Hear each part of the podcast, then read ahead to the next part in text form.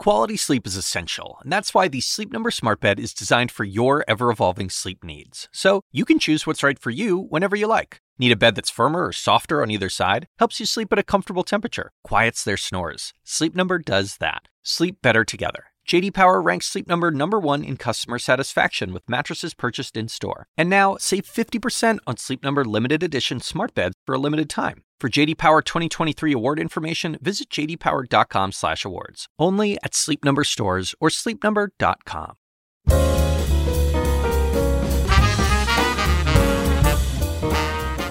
And now, from the University of Chicago Institute of Politics and CNN Audio, The Axe Files, with your host, David Axelrod.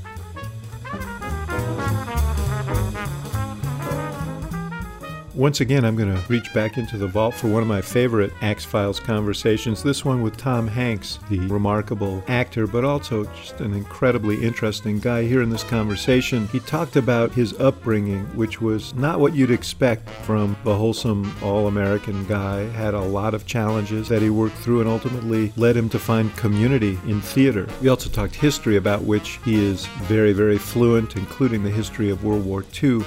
And just a side note, Tom and his wife Rita Wilson were two of the early celebrities to report COVID 19. They've since recovered from it, and we wish them the best. I hope you enjoy this conversation with Tom Hanks, recorded in 2017. Tom Hanks, great to be with you. I, really, what's interesting to me is how do you become Tom Hanks? How does Tom Hanks become Tom Hanks because I did a little reading about your life. I mean, people look at you, you're warm, you're, uh, you're, you're garrulous, you're kind of an American icon, and they say, well, he must have grown up with Ward and June Cleaver. I mean, he must be like with Wally oh, yeah. and the Beaver. Your childhood wasn't like that. No, my no. We my parents. Uh, the joke is they pioneered the marriage dissolution laws for the state of California. you know, it's my dad, Janet Amos, and Zsa Zsa Gabor all had a lot of uh, divorces between, the, between them. Uh, but I, uh, I, I, can't, it's funny, well, I, have, I have three siblings. Um, I'm the third kid of four. And we all have different takes on, you know, uh, the environment that we grew up in. Uh, and, and mine was, is that other than it being confusing sometimes, and otherwise it being having a, you know, parents who weren't anxious to tell us what was going on in the world. Um, I didn't, I kind of thought it was an adventure. I thought, the, you know, we moved, uh, I had 10 different, I had 10 different homes by the time I was 10 years old. And I thought that, that is confusing. Yeah, yeah, but I thought it was kind of cool. I lived in a my you know I had a bunch of step siblings. Uh, we lived in apartments. We lived uh, almost like on quasi farms. We lived in the outskirts of towns. We lived in the middle of towns. Um, uh, Different schools? Uh, yeah, yeah. I, I went to, you know, I went to a, one, one kindergarten, a first grade, then a second grade, and a third, then a fourth, third, fourth, fifth.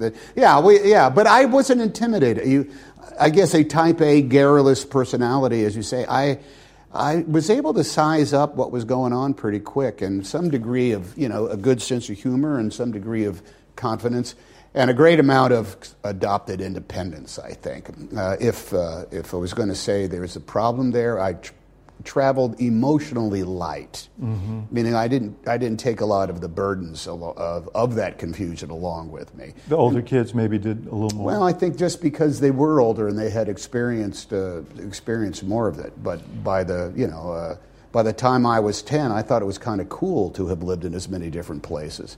Um, that I that I lived in, and then you know we were. It's funny. I lived in one house until I was um, 14, so 10 to 14, and that was the longest I had lived anywhere.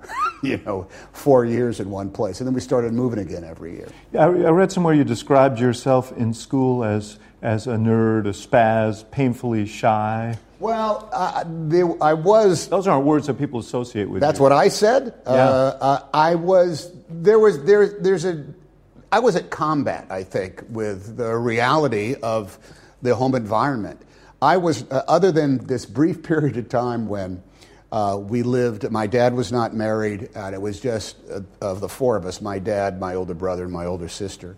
Your dad was a cook. Right? He was he was in the restaurant business. cook. Yeah, um, in the re- he was a chef, cook, ran the place uh, a lot of times. Outside for two and a half years, where we sort of lived alone, I was not not necessarily anxious to get home because there was an unspoken tension uh, in the house. There was there was always something that was not being said, um, like how long we're going to live there, or you know how how good you know uh, dad and uh, his, wife are getting getting along. Uh, so I think the combat I had was was a liveliness and a distraction um, that was built on you know hanging out with other people and you know staying staying busy and uh, sort of like being in the entertainment business without realizing I was in the entertainment business. Well, when did you realize that you wanted to entertain? When did the acting bug? Uh, I was always a, I was always a guy who shouted out wisecracks during the slideshow, uh, in you know at school. But when I was in was I was in high school and uh, had that. Well, what are you going to do? What do you take in high school? Uh, biology, uh, government, world history. What are you going to do? I ran the track team for a while with absolutely no enthusiasm whatsoever. But then when uh, a friend of mine was was in the school play, and I and I just I saw him do this, and I just said, "Where's what's this racket? You, you're telling me we could come and do this here?" I thought it was only for Parks Department stuff, or maybe you know Yeah. in, in the church group you might put on, you know, skits and stuff like that. And and when I realized it was a uh, when I found out there was a classroom that had a stage in it, and you could take more than one class, and it wasn't babysitting. We had the you know I, I've spoken about my teacher there, a guy named Rawley Farnsworth, who was a man of the theater, and that's what we did. So discovering that was well, this was just more fun than fun is. Beats the hell out of every other class I'm taking there. It was, act, it was actually kind of a lot like a class in which the same skills uh, were required of it than was to hang around at lunchtime and, uh, you know, and try to entertain the girls. And what about it particularly? What about acting? I mean, it seems to me, I mean, I admire, you- you're the best of the best, but uh, anyone who can inhabit a character and become someone else. Well, I, I, I don't, I, I, I was just doing purely on instinct, but the instinct was to throw myself into it totally. Um, when, when I was in a play or when I was performing it, it, it, it took up every moment of my day and every, every brain cell. I was always thinking about um, what I was going to do or how, what, how uh, you know, between learning the lines and, and the excitement of just being there and getting ready to go on. Um, it was uh, just, I, I think there are people who, who are actors and there are people who are not, never will be. I just am one of those that was not, was not uh, uh, self-conscious about it, uh, was really sort of like champing at the bit in order to go be a part of something. What about the reaction to it? Uh, did you, you must, there must have been some thrill associated with Uh, being entertain, entertaining people. Well, there was there was it, there was just the excitement of knowing that anybody had shown up specifically to watch what you are in, and that that division between the the proscenium, the audience, was very powerful. Whether they liked you or not, I mean, if they laughed, you know, I was in, in like South Pacific or something like Yeah. that. That was really exciting. But I also had the same exact thrill of when I was a stage manager of the shows because we were a part of this magic thing that was hidden from them. But you could hear them, you could feel the heat of an audience, you could la- actually feel the focus of their eyeballs on you. And if, if they started reacting in a way to something that you were doing, well, that's just, David, that's crack cocaine. It's crack cocaine. Did you, uh, and, and you must have found a community then with people who you were acting with, working with, crews. And I so would on. say I found it. I found the tribe um, uh, that I think every person needs to belong to, that every person needs to seek out. There's, you know, there were there was there were people at church that were great. There were people that uh, that were you know populated the individual classes. There were people that I got along with, but I, I felt as though I, I had you know a secret tattoo or you know the shared same DNA with the people that were in the drama department. And when I went off to college, I didn't realize that even there, I was, I was playing, I thought there was some other test or rules. I didn't realize that the theater or dramatics was a discipline that you could pursue. I thought it was just something you instinctively did, you know, to hang out with funny people and, and have a gas. And uh, after, you know, three years of doing that, I realized, oh, you, I can major in this. And I might be able to get a job as a follow spot operator or as a stage carpenter or as a stage manager. And that's kind of how you started out, right? When you yeah. were uh, in Ohio, you, you were really crew that we were, we were hired in order to change the sets over. And we were, those of us who were paid made about 48 bucks a week. Those of us who were not paid, thank you very much, uh, did it for the professional experience because it was professional actors and we were in rep, rotating rep. And we were giving parts, small parts, and you know, you carried a spear. Or I played Reynaldo in Hamlet, which is a part that's always cut for for good reasons. but in the course of that, you know, there, there were some people who were given more uh, responsibilities, and uh, between the company saving money by p- paying an intern. 50 bucks a week as opposed to paying an equity actor, you know, $250 a week. That was the difference between um, having the experience and, and not. And I did that I only did that you, for. You already were you married. You had a kid at that point. Right? I was not married, but yeah, my, my son had been born, uh, and uh, uh, the, for the three years by the time we got married, uh, he was two, uh, and I had made the move. Uh, I had a card in my wallet that said I was a professional actor, and the the the, the great friends I had, other members of the tribe, said you don't go back to Sacramento, California. You go to New York. Well, shouldn't I go to Minneapolis? No. Shouldn't I go to Kansas? No. Should I go to Chicago? No one's here from Chicago. You come to New York. And that's what I did. And I had a kid. And uh, I had, uh, we got married uh, uh when, I, when I was there. And uh, it was horrifying and scary. Um, but you make your peace with that kind of. Uh, New York was a very different place in 1977, 78. Yeah. You make your peace with that. That was in Son of Sam times. Uh, we had that. Yeah. We, it was kind of like walking in, walking into Scorsese's Taxi Drivers, is what it was. Um, but I viewed it as, as you know, I think as you're as you're figuring out this stuff, you have these vibrant. You, know, you were talking about you know when you were doing you know local elections. Mm-hmm. You can't imagine doing anything else. And, right. and the combat, uh, the battle be- comes in the daily uh, the daily seeking of uh, of purchase. You know, there were days you woke up, you had nothing to do. Nothing. There were no auditions. Maybe you could get together. Did you have to work on other stuff to just to support yourself? No. Uh, luckily, I had, I had made just enough cash money in order to pay enough of the rent and I, because uh, I was a professional actor, I was on unemployment. So I had 25 weeks of, of salary and 25 weeks of minimum unemployment payments. And that was just enough to, to eke out uh, a living. And was there any point where you just said, damn, I'm good? I, no, I, can, I no. can really do this. No. Um, here's what I thought, um, and we actually talked about this. Uh, all of us young, you know, Turks that were that were out doing it at the same time. I said, look, we are as good as 50% of the people. We're, no, excuse me. Let's go back. Is what we said. We said we are better than 50% of the people in any audition. Just better. That's, that's a level of cockiness that mm-hmm. goes on. They're fine, they're good. We're better.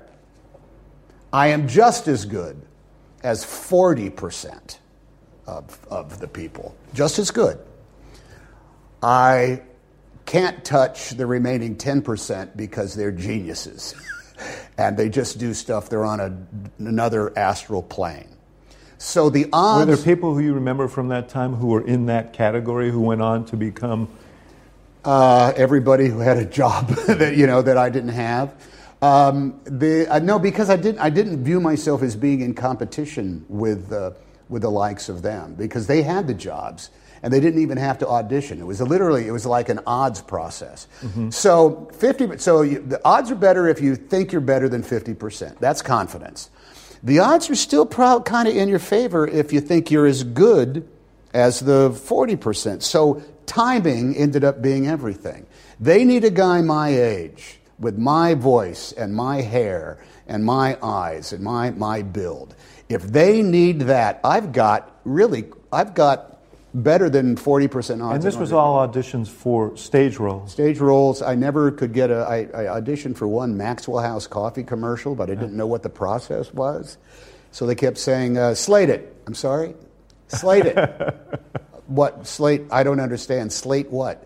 Say your name. I remember that coming. Oh, all right. I didn't get that job. No, uh, this And was. so all- you didn't, you weren't thinking that you know someday I'm going to be like a mega movie star. God, no. I was hoping someday I could, you know, move into a better crappy apartment.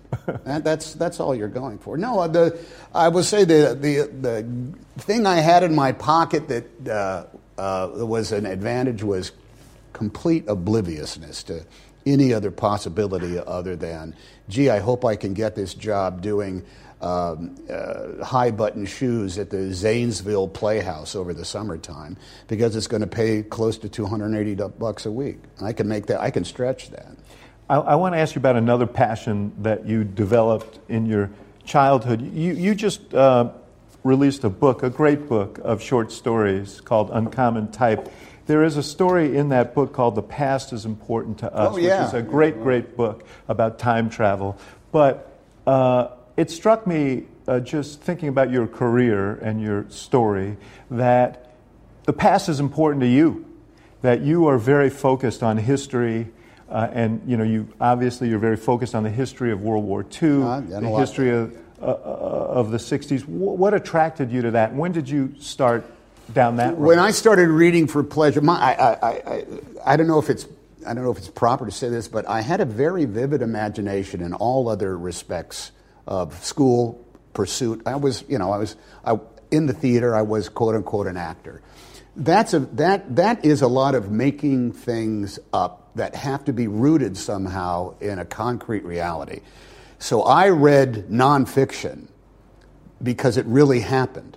I read non, I mean, even if it was books like Leon Uris, who wrote like Armageddon or Mila 18 or Exodus Trinity, you know, or uh, Arthur Hailey, who wrote about hotels and airports and, and uh, car manufacturing. I read a lot, read a lot of uh, biographies and autobiographies because that was better than anything that you could possibly make up. I lived in a makeup, uh, in a in a not, in a fiction world, yeah. make a make believe world, um, and so I was not profoundly moved uh, by an awful lot of novels unless they were set in some brand of concrete reality, Mm-hmm. and that's always been my my interest in reading. I re- I still read about World War II for pleasure and the space program, and uh, there's a couple of really great books that came out of uh, that are in then there about the 1939 World's Fair. yes, you, you describe it in extraordinary detail there. Yeah, you can get some good maps of, uh, of, uh, of what was there. But uh, here, here,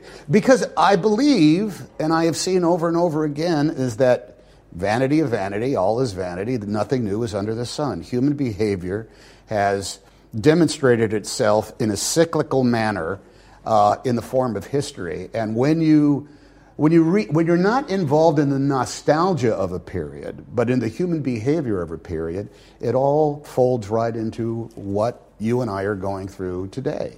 Yeah, well, let's talk about that. Well, first of all, what, what, what about that World War II uh, experience, generation? You know, I remember, we're about the same age. I remember when John F. Kennedy came to a little housing development where I grew up in New York uh, to campaign in 1960. I was a little boy. Uh, and thinking back at it, this was a housing development for returning war veterans. And everyone there had just experienced this of everyone coming together to repel fascism, defend democracy, and there was a sense that anything was possible, that you could overcome any obstacle. Uh, and I assume that's part of what attracts you to that generation. There was a paradox that I was aware of from a very early age is that were, there were two versions of the war. One was the movie war, uh, the TV war, that, that ongoing mythic celebration of what the myth was with the right kind of music and the right kind of triumph and maps and stuff like that. But then there was the other one that was displayed by every single caregiver, every adult that was in, in my world, uh, which was they talked about the war um, in very personal terms. Their lives, in fact, were divided up into three very specific acts. before the war, when he talked about life before the war, their, their lives were simple.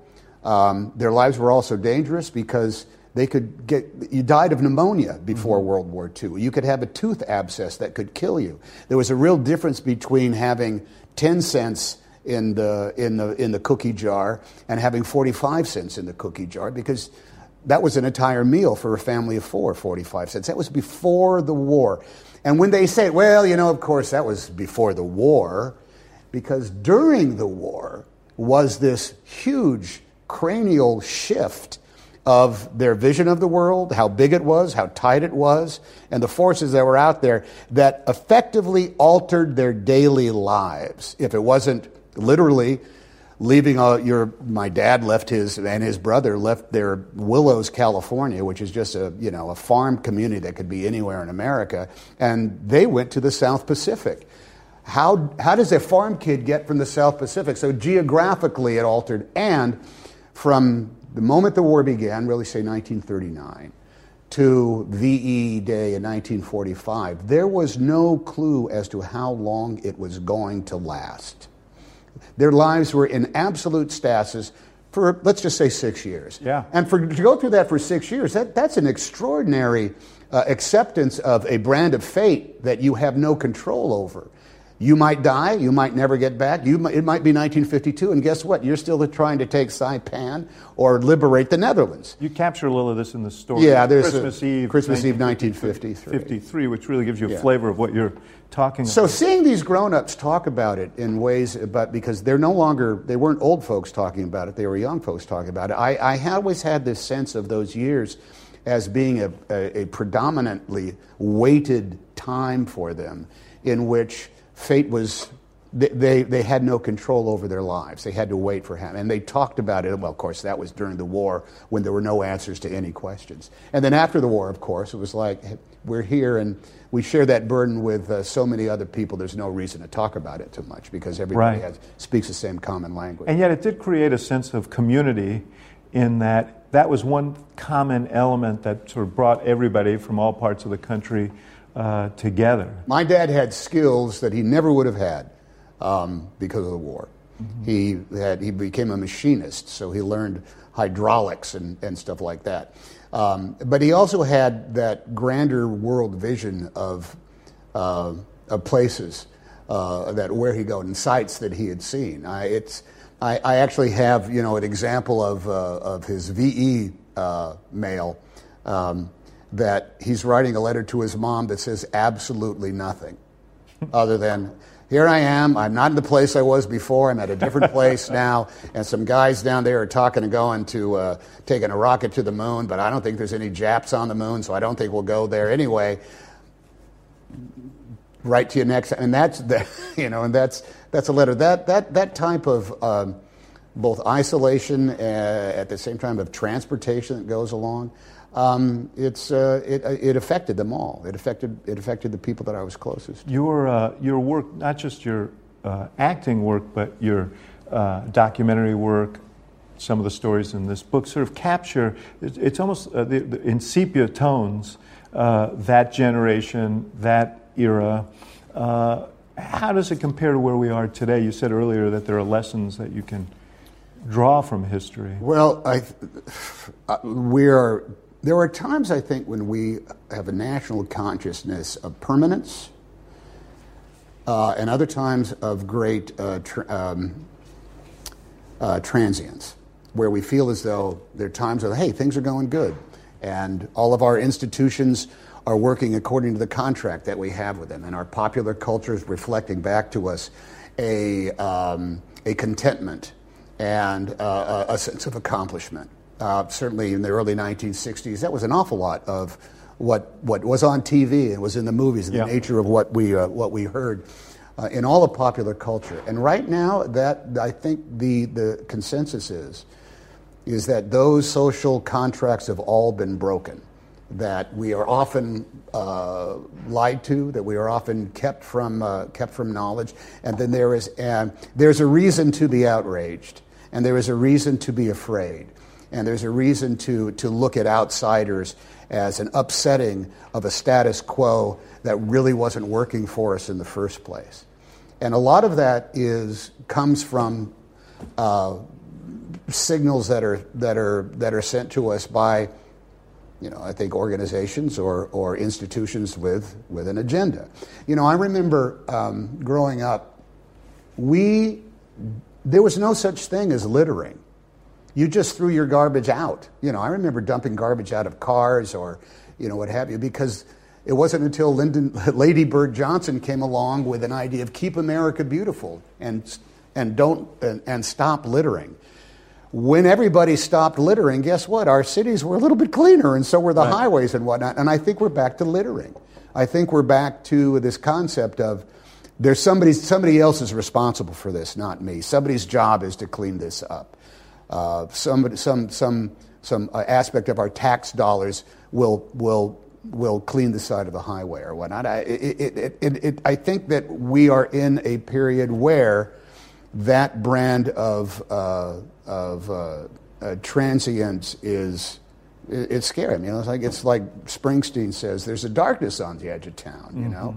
At the same time, he, you know, you want to you want to have an understanding of we take care of our own, but um, there there there is a there is a there is a there is a, a, a type of of well, I just I, I think that we're more afraid right now, and I'm, I'm not sure that we know what we're afraid of.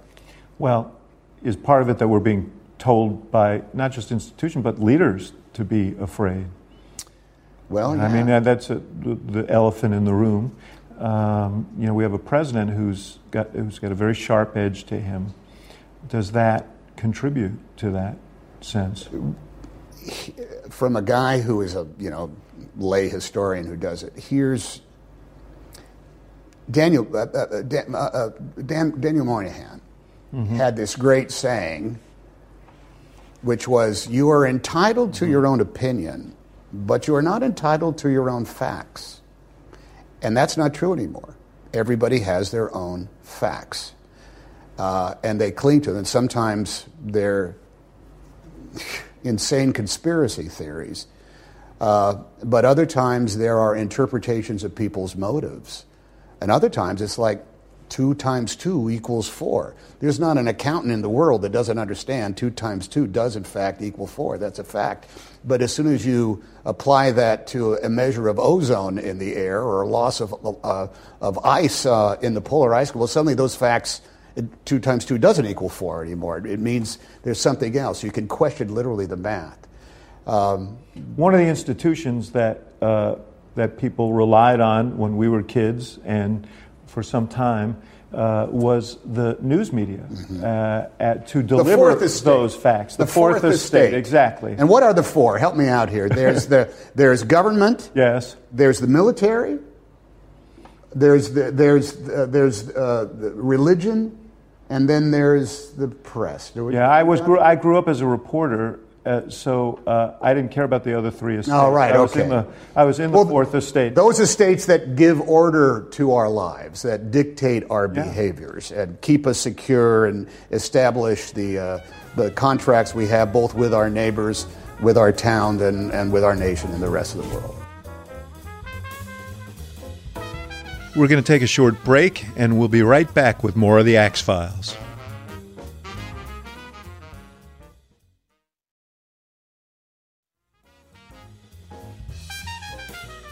You just completed a film that's going to be released uh, later this month called The Post, about the Washington Post, and a particular episode in its uh, storied history uh, that went to the publication of the Pentagon Papers, secret papers that uh, that revealed what was going on inside the government, and in many cases, uh, things that uh, were hidden from the American people about uh, judgments that were made. It was very, very uh, controversial. tell me, deal. tell me about that. A big deal. Yes, it, it, we'll keep it there. Yeah. Uh, tell me, uh, tell me about that film. Well, uh, it, You did with the Steven I Spielberg. did. Steven Spielberg directed it, and it's uh, really the story of how Kay Graham came to be Kay Graham, and it just happened to all Publisher of the Washington publisher of the Washington Post, as well as Newsweek and television stations, and it all just happened to occur in the same week. Uh, and in order to be not just the the figurehead, but also the owner and the publisher and the person who made the decisions, Katharine Graham had to decide whether or not to print stories about the Pentagon Papers. Perhaps on the threat of imprisonment. Right. Uh, the the New York Times, who had run, uh, who had already run these huge stories on it, was shut down. In fact, what is it? Enjoined? What is the word? Uh, Enjoined, yeah. They were enjoined from publishing anymore by the government, by the Justice Department. They were shut down by agents of the President of the United States under the auspices. It's treasonous to to publish this report that essentially just tells what happened since 1947. And I think that I think the, the actual report was it was already five years old uh, that it existed, and there wasn't secret plans in there. There wasn't battle plans. No one's lives were going to be lost Right. um, by the publishing of the papers. It was just like. How did we get involved in Vietnam? It was, it was, uh, it was uh, uh, asked to be prepared by the, the Secretary of Defense. Yes. Um, Robert McNamara because he says, We're in this mess. How did we get here? And it was just the story of how we ended up in Vietnam. Uh, the Washington Post found their own copies of uh, enough of the pages in order to. Con- uh, in order to print their own uh, stories on the Washington, uh, uh, on the Pentagon Papers, but the threat was: if we do, are we committing treason? If we do, is the Justice Department going to lock us up because we're uh, we are we're we're, uh, we're committing a crime uh, based on what the government was saying. So the assault on the First Amendment was pretty basic. The assault was you could take I think you could almost take away the rest of the Constitution, but as long as you have that First Amendment, Yeah. everything else could probably be defined by it: freedom of speech, freedom of assembly, freedom of the press. Yeah. Um, the reason it's the First Amendment. It, yeah, they came up with that number one. The other stuff, they thought, oh, we should think about that Yes. too.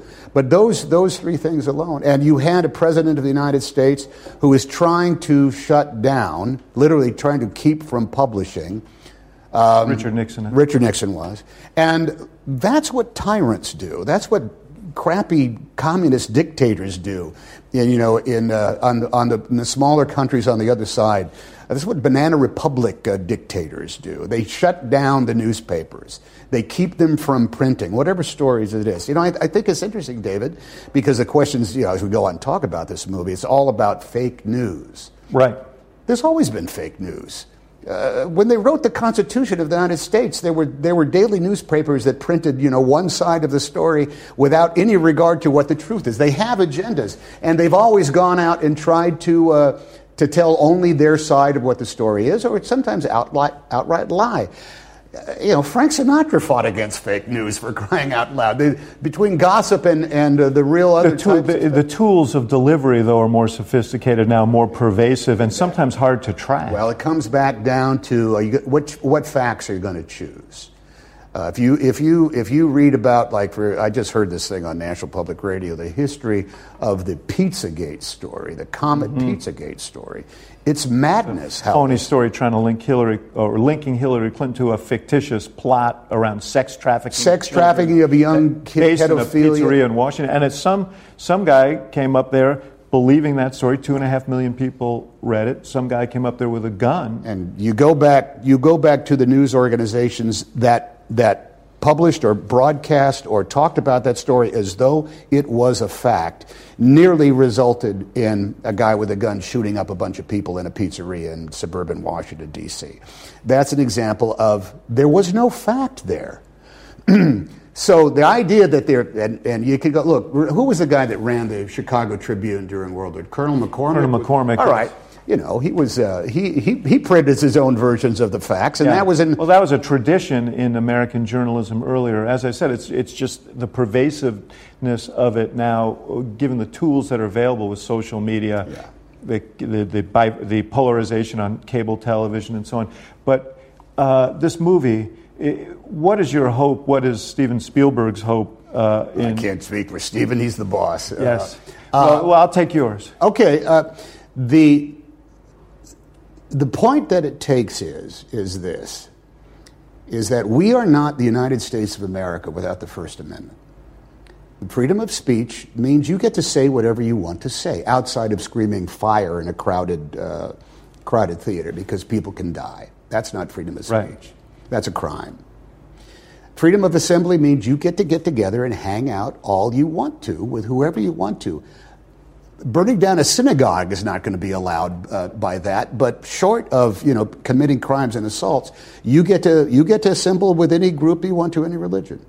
Freedom of the press requires the same sort of absolute that you we live in a country where we are able to publish and anybody gets to say whatever they want to based on, I think, an individual contract that your organ has with society as a whole. If your contract is, we're going to we're going to not only get the truth, but we're going to double and triple check it, and we're going to go a far distance so that by the time you read what our uh, what our what our what our findings are, you can have uh, uh, you can have a huge amount of, uh, uh, of confidence that due diligence has been done, then you can decide whether or not it's important. So it, it is a current issue, as you know. Oh well, it's right because right, right the president because headlines. the president uh, has targeted news organizations that have printed things that he finds I believe uh, inconvenient. I believe he calls. CNN fake news He, he did indeed, and the Washington Post, and the Washington Post. uh, and other news organizations as well.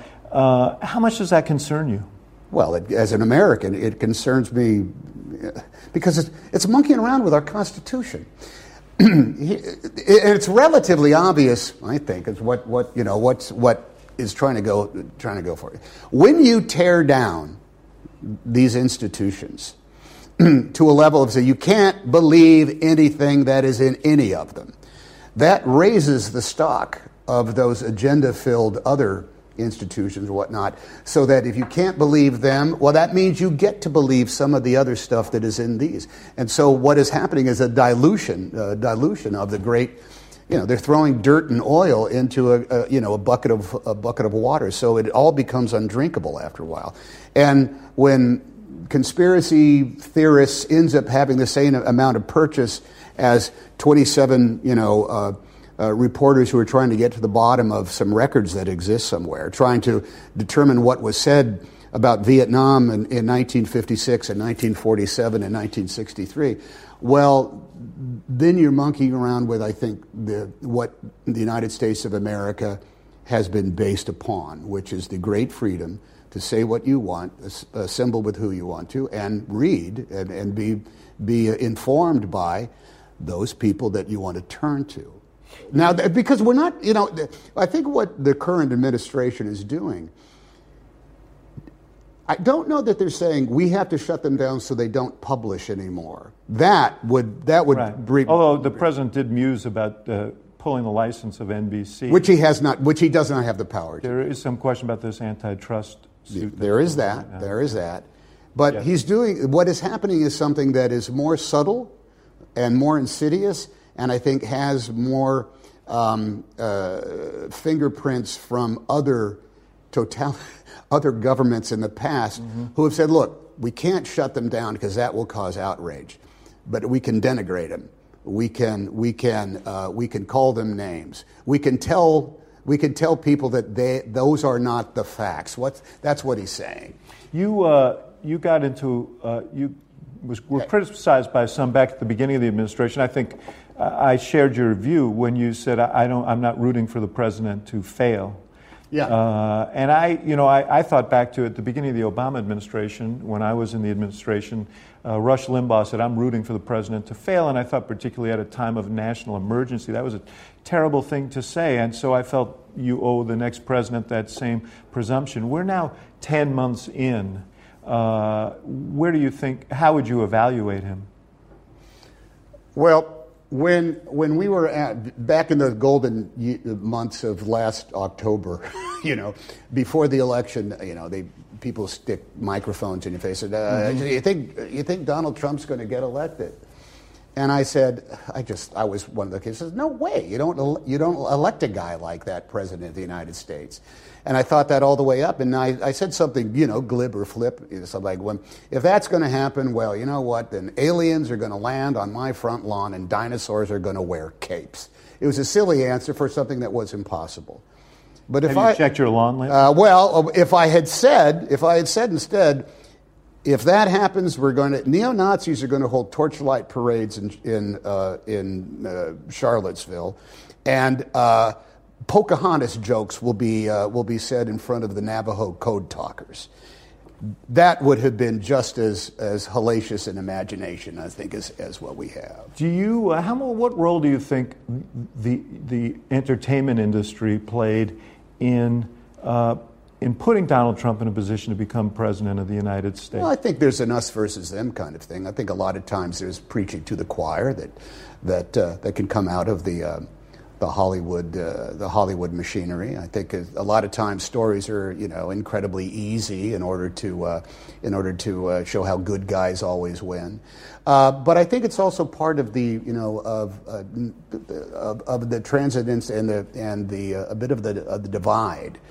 Um, but, but, let me just say, it's ironic to me because if not for the apprentice and that vehicle that he had, uh, he likely wouldn't be president of the United States today. And yet, uh, he also benefits from the uh, from the disapprobation of the media of, of the uh, of the entertainment industry, I should say, Hollywood. You know, I watched the Emmys, and it was yeah. a real beatdown on oh, yeah. on Donald yeah. Trump. And, and, my guess and my thought was, boy, this is probably helps him with his support. Oh, it does. I, I, I, think so because at the end of the day, it's dogpiling. It's a degree of cheap shots. I will say, I, I think we have to admit this though. Something. Something profound came out of that election, and that is the rules were smashed. The rules no longer applied. You could, a man, a candidate could say outrageous things and not be penalized by uh, when it came down to the voting booth. And you can look at it as, as though some aspect of it, there was a national referendum that had had enough of this ongoing political continuum that was always say the right things, always yeah. feed your base, never, ne- always say just glittering generalities about who, uh, whoever, uh, anybody, because you don't want to offend. And that is translated, I think, to you don't want to tell the truth about what your opinions are. Here's a guy you can't stop telling. No, no one ever says, "Yeah, I wish he'd speak his mind." Yeah, yeah, and and you, what could come out of that? Well, what good head could come out of that is that on whatever other side of the of the of the political divide, you'll start hearing people speak their minds. Uh, and unfortunately, it seems as though the only people who have done that so far are folks who are no longer running for office. Mm-hmm. you know, who don't or aren't yeah. part of the who aren't part of the uh, that political combine that uh, you know is a business in and of itself. Show business for ugly people. You've talked about yourself as a lay historian here. Uh, you gave an answer in an interview recently about where you think we're going uh, and because there is a, a, there is a sense of unsettlement of, un, of unease about where we are in the sense that well this we've crossed some Rubicon and we can't get back and you quoted a, a book uh, that Jay Winik wrote in uh, mm. about uh, uh, Uh, oh yes called uh, uh April April April 1865 yeah and uh, tell me about that what was the point you were making because it seemed to be saying you were we should play the long game here oh, and that things will change again. Yes, yes. That what he, he puts forward is in, in regard to the question of slavery for 15 years, 20 years, for most of the, well, all, the, you know, up until, up until 1860, the issue had become so pervasively divided that you were not allowed to speak to, if you were pro slavery, you could not speak to the abolitionists. And if you were abolitionist, you couldn't have anything to do. Compromise was evil. Compromise, uh, any sort of like voting process, any sort of discussion. Not that there was an awful lot of compromise you could have by keeping an entire race of people in, you know, in bondage right. in order to make them work in the fields. Right. Um, but there had been an uncompromising quality in which it, uh, all, all of the political society had become binary If you were a zero, there was no way you were a one, and if you were a one, there was no way you were a zero. That sounds a little familiar. And yeah, and what came out? What came out of it? The, you know, six years of strife, and the, the I mean, we more more people were killed, and more property was destroyed in uh, the Civil War than all the other uh, American uh, involvements. That that that that that ends up that ends up being history. What I in all of the history that I've read, and all of the you know the various uh, I don't know all the various things that I have uh, tried to turn into nonfiction entertainment, you do come back to this other thing, which is the power of our immediate foundation. John, uh, I, he, some of this began because when I was doing Philadelphia. Yes. In Philadelphia, and so I'm walking around trying to get skinny because you know we're playing, yeah, playing right. somebody who is suffering from the great pandemic of our age. Um, we visited the family. We visited Independence Hall, uh, which is a great place to be. It's in the yeah. middle city. You know, yeah. you go, you, the Liberty Bell, there it is, and you got the, this, the the Supreme Court was in this room, and the House of Representatives were this room, and the Senate was up in this room, and the the the park ranger, the guy in the literally the green uniform, the Smokey Bear hat. He's we're in the in the Senate chambers. We were the only ones there. It was a cold day, it was a weekday, and uh, he said, and on that spot there, literally the physical spot John Adams was sworn in as the second president of the United States. And for the first time in recorded human history, rule of a nation changed hands without to a non-relative without bloodshed or death. And my head exploded because I hadn't put it together that yeah. way. The great thing about our democracy is not us putting people into power. It's taking people out of power. Yeah. It's removing them. Uh, Egypt. Egypt was a country that had did not have a voice in who ran it any more than they had. Uh, they could uh, they could stop the sun from rising. Well, they put in one group, and what they couldn't figure out is how to take the second step was to remove the people that you want to take out of office because they had ended up a right. revolution. It was bad. But in America, we've done it again and again and again and again. Yeah, which I think we take for granted. We do because even right now, it's like oh, he, like oh, there's a there's an impeachment thing that's going around there. Yeah, what do you think about that? I, I'd say we have something better in store than that. We have an election coming up in, in less than a year now. Yeah. 2018 is going to send a message that is going to reverberate far, much more than any you know Senate hearings or congressional stuff that's going to go by. That that election in 2018 is going to prove one of two things. We will continue along and we will have the government we deserve, or a lot of people are going to show up and be motivated to vote in order to send out the waves and say, we are not satisfied with the way things are going right now. And the great, you go to any other nation in the world and you find out that in the United States, how much of our electorate turns out to vote in any given year? Yeah. 40%? Yeah. Well, yeah, uh, more in a presidential race, but more in a presidential right. race. But the real important. So, if there is a turnout that says we're not satisfied with this, hey, baby, that, that, that's, even, that's even better than going through the machinations. Well, the other thing, and I've said this, is I think uh, hey, impeachment, impeachment is, uh, is a tool that should be used very carefully because if it becomes commonplace to say, I dislike who's in office, so we're just going to impeach them. And I understand there are provocations, but there is a system in place. There are people who are investigating things. They will either lead to something or they won't. But if it becomes a casual tool, I think it's, a, it, it's, bad. it's bad for the country in the long run. And it's one more institution that will be abused, you know. So, uh, the, you know, I, now we can plan, uh, there are plenty of people who will debate both of us uh, on this point. Uh, well, if crimes have been committed, yeah, I get it. But, you know, right. we don't have to. There's a, there, it's a, it's a marathon. There's a longer faith that, uh, that we can have. And everything goes in spurts, you know, stops and starts. Sometimes you take one step forward, two steps back, but other times you take one step back and two steps forward, and that means you just keep moving forward a little bit. I have to ask you that the uh, that the uh, about investigative reporting because it's also shining a bright light in the corners of other corridors of power, in Hollywood has come under that scrutiny. Mm-hmm. Uh, you've seen some real giants of, of your industry, Harvey Weinstein, Kevin Spacey, and others, uh, who have been uh, who have been, uh, I guess, exposed is the wrong word, but who have been uh, identified as sexual harassers, sexual abusers, or at least there are allegations of yeah, that. Allega- call them predators. Allegations, predators, predators. Yeah. predators. Uh, how pervasive is that in, in, in the industry itself? And how complicit is everyone who has been around it all these years and, and not said anything about Well, that's a good question. I mean, uh, the anybody who had like re- very specific knowledge of what was going on, they'll have to answer questions about, you know, how complicit were they.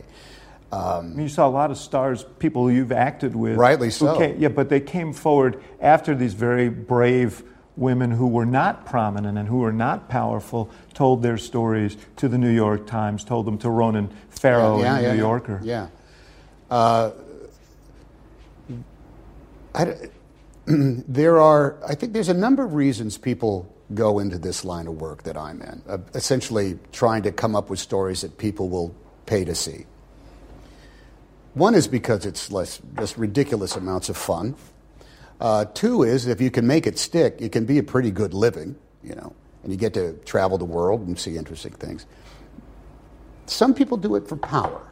They just want to have a degree of power because that's the thing that gives them credence. It's something, you know, it's a, on one hand, it's a, a, a parking space with your name on it, uh, and to take it to another extreme, it's the ability uh, to beat up on underlings and say things like, So you want a job? You want to keep your job? Well, then you're going to have to fulfill these other demands I have on you that are. Uh, that are of a sexual nature. That is pure harassment. It's a, you know to the to the degree of assault.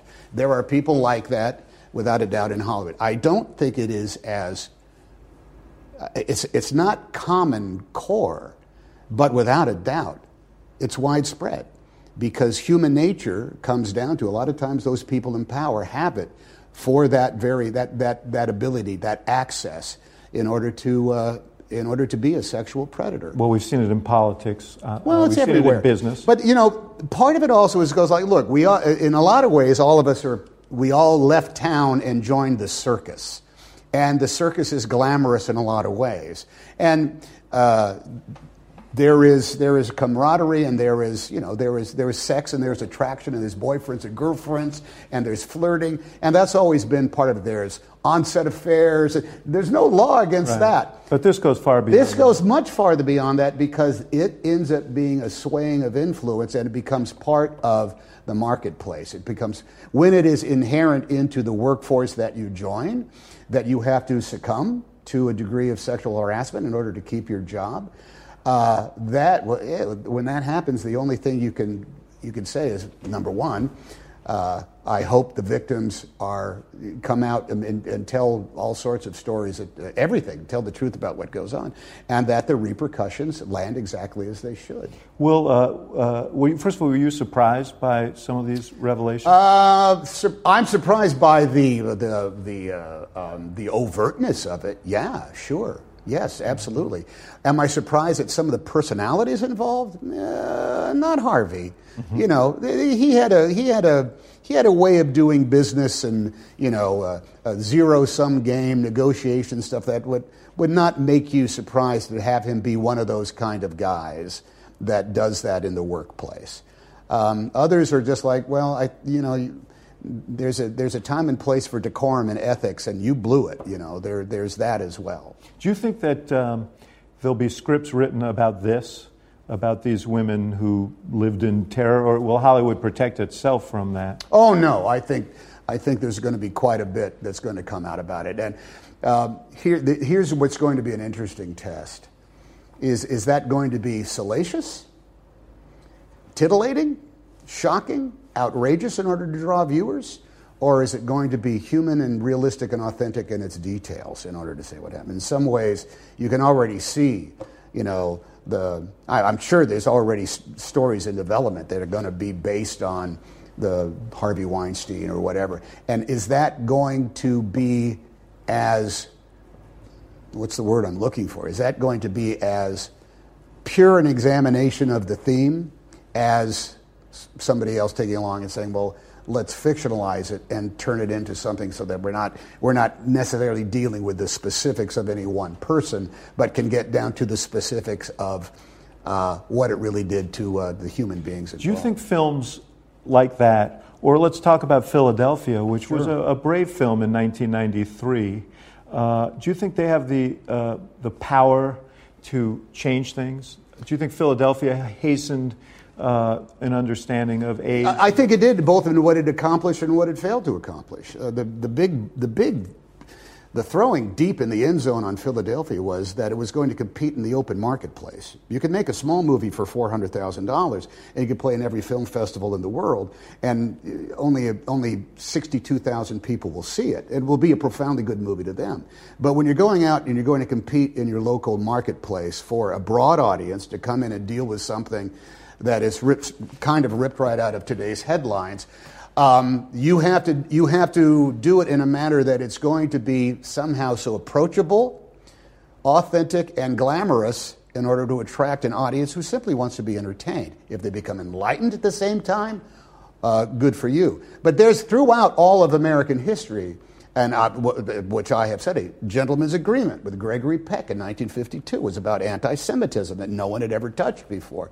The best years of our lives was about the emptiness that an entire generation faced when they came back from the war, and how in the world do they get on with that? You can go the Grapes of Wrath. I mean, even though the ending was absolutely nothing like uh, John Steinbeck wrote, it ended up being uh, entering into the natural consciousness and changing that consciousness because you could not argue with the theme that was, it was examining.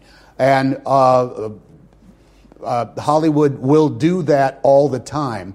It won't always land on it. It won't always make it happen. It might cop out periodically, but there's always going to be something coming down the pike that is meant to, to do it. The difference now is it might be on you know, you might be on a streaming service uh, as opposed to playing in your local cinema because the, uh, you know, the, the, superheroes are filling up all the cinemas. Do you, uh, uh do you feel that uh, when you look at roles, do you look for, do you look for scripts? Are you excited by scripts that have that power that might or do you just look at no, them? No, there's an awful lot of there's an awful like preaching to the choir. There's an awful lot of, uh, of stories that people want to tell, and there's no surprises in it. And they're kind of like polemics, if I'm using the word polemic. Yeah, right. Uh-huh. They're just kind of like treatises on something, and uh, uh, there's nothing new, there's nothing unique, and I, I find them kind of uh, a lot of times they're void of the gray areas of, of human behavior.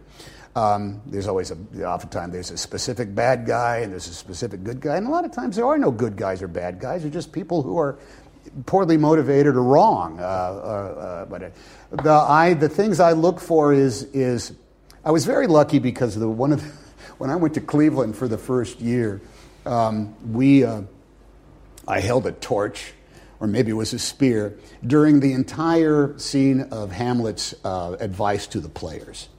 So every night I heard, Speak the speech, I pray you, as I pronounce it, trippingly over the tongue. And inside that, he says, Your job is to hold the mirror up to nature. It means you have to reflect back true human behavior, how we think, how we act, and the great paradoxes that are in all of our decisions that is what I seek out in whatever it is I decide to go on and do. Even even if you're you know searching for the Da Vinci Code or you know uh, trying to determine who's an angel and who's yeah, I kind of I think in uh, in your industry as well as in politics where I worked for all those years, authenticity means so much.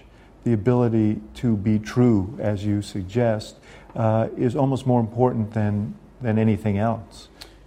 Right, and how true is your average photo op in politics, in which bales of hay have been realistically arranged in front of a barn on a riser with TV lights on it and a collection of citizens or put in the back and they're all in different dress and they all have that and someone comes on and talks about their intense desire to help the American family. So I'm, I'm going to ask you, is that a leading question? No, no, Did I hear I'm, a leading question. I'm just saying the stage. No, you're right. No, no, no. But but that doesn't mean that the people who ultimately succeed are the people who break through that and can make a real connection. Well, right. It, it ends up being of what are you saying, and what is uh, what is what what is actually the, the authentic, authentic message that you're trying. What is the authentic change you're trying to bring? What is the enlightenment that you're and for what, what I do? What are actually? What are we actually trying to you know tell the, the tell an, any audience that comes in and watches a movie? You know, you want them to feel as though they got their money's worth. That's just business. That's the corporate side of it.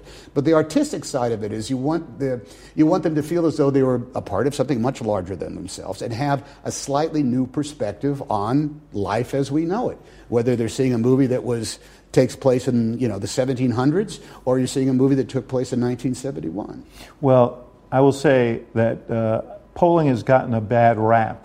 Uh, so I tell you this advisedly, but uh, you know every poll I look at says Tom Hanks is the most trusted. Tom Hanks is the most uh, uh, beloved and popular uh, actor. So, right, guys? give, give me a big huzzah! huzzah! so you must be. They're doing- not allowed so, to so say you, anything. You've made that connection for a very long time, and uh, that's an enormous accomplishment. Well, I don't discount that. I, I, I, I don't. I don't. That, that actually that says something. That is, I uh, that I. This is the way I take it is that um, my my countenance, if I should be so bold, uh, uh, matches my choices. You know, I think Yeah. I, I think that's that. When you get to this point where you realize you're a bit of a commodity, and I realize I am, you know, from a business perspective, and the people who want me to do business with them, they're.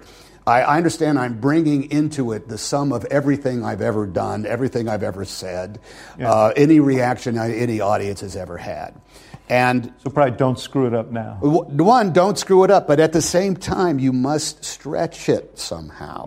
Because otherwise, all you are is a bottle of Coca Cola. Right. You need to provide some other brand of nourishment and healthiness. And so, if those kind of very flattering polls, or people say, they say, what, what better thing could you hear about yourself other than, hey, I trust you? Yes. That's, uh, that's about the highest praise you could get from anybody. And I, you know, there's, I got to tell you, there's times I've lied through my teeth. Uh, sometimes in promoting movies that even I knew weren't any good. but you can still get into that, an understanding of sometimes you take a shot, sometimes you don't. But, you know, countenance matching up with the, the, the quality of the choices you make. Um, that's, uh, man, outside of longevity, uh, that's the only standard you can hold yourself to. Well, Tom Hanks, it's pleasure to be with I'm you. exhausted, David. Have I pontificated enough? we're gonna we're gonna give you a rest. No, it's it's really so good to be with you, and I. Oh, thank you. I, I enjoyed talking to you. You know, And, uh, I got to get my memorabilia back. Thank you for listening to The Axe Files, brought to you by the University of Chicago Institute of Politics and CNN Audio. The executive producer of The Axe Files is Emily Stanitz. The show is also produced by Miriam Annenberg, Samantha Neal, and Allison Siegel. And special thanks to our partners at CNN, including Courtney Coupe, Megan Marcus, and Ashley Lusk.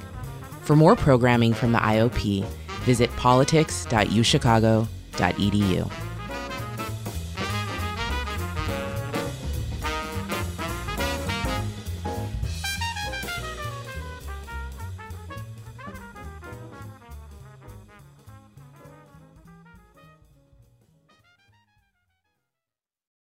Quality sleep is essential, and that's why the Sleep Number Smart Bed is designed for your ever evolving sleep needs. So you can choose what's right for you whenever you like. Need a bed that's firmer or softer on either side? Helps you sleep at a comfortable temperature, quiets their snores. Sleep Number does that. Sleep better together. JD Power ranks Sleep Number number 1 in customer satisfaction with mattresses purchased in-store. And now, save 50% on Sleep Number limited edition smart beds for a limited time. For JD Power 2023 award information, visit jdpower.com/awards. Only at Sleep Number stores or sleepnumber.com.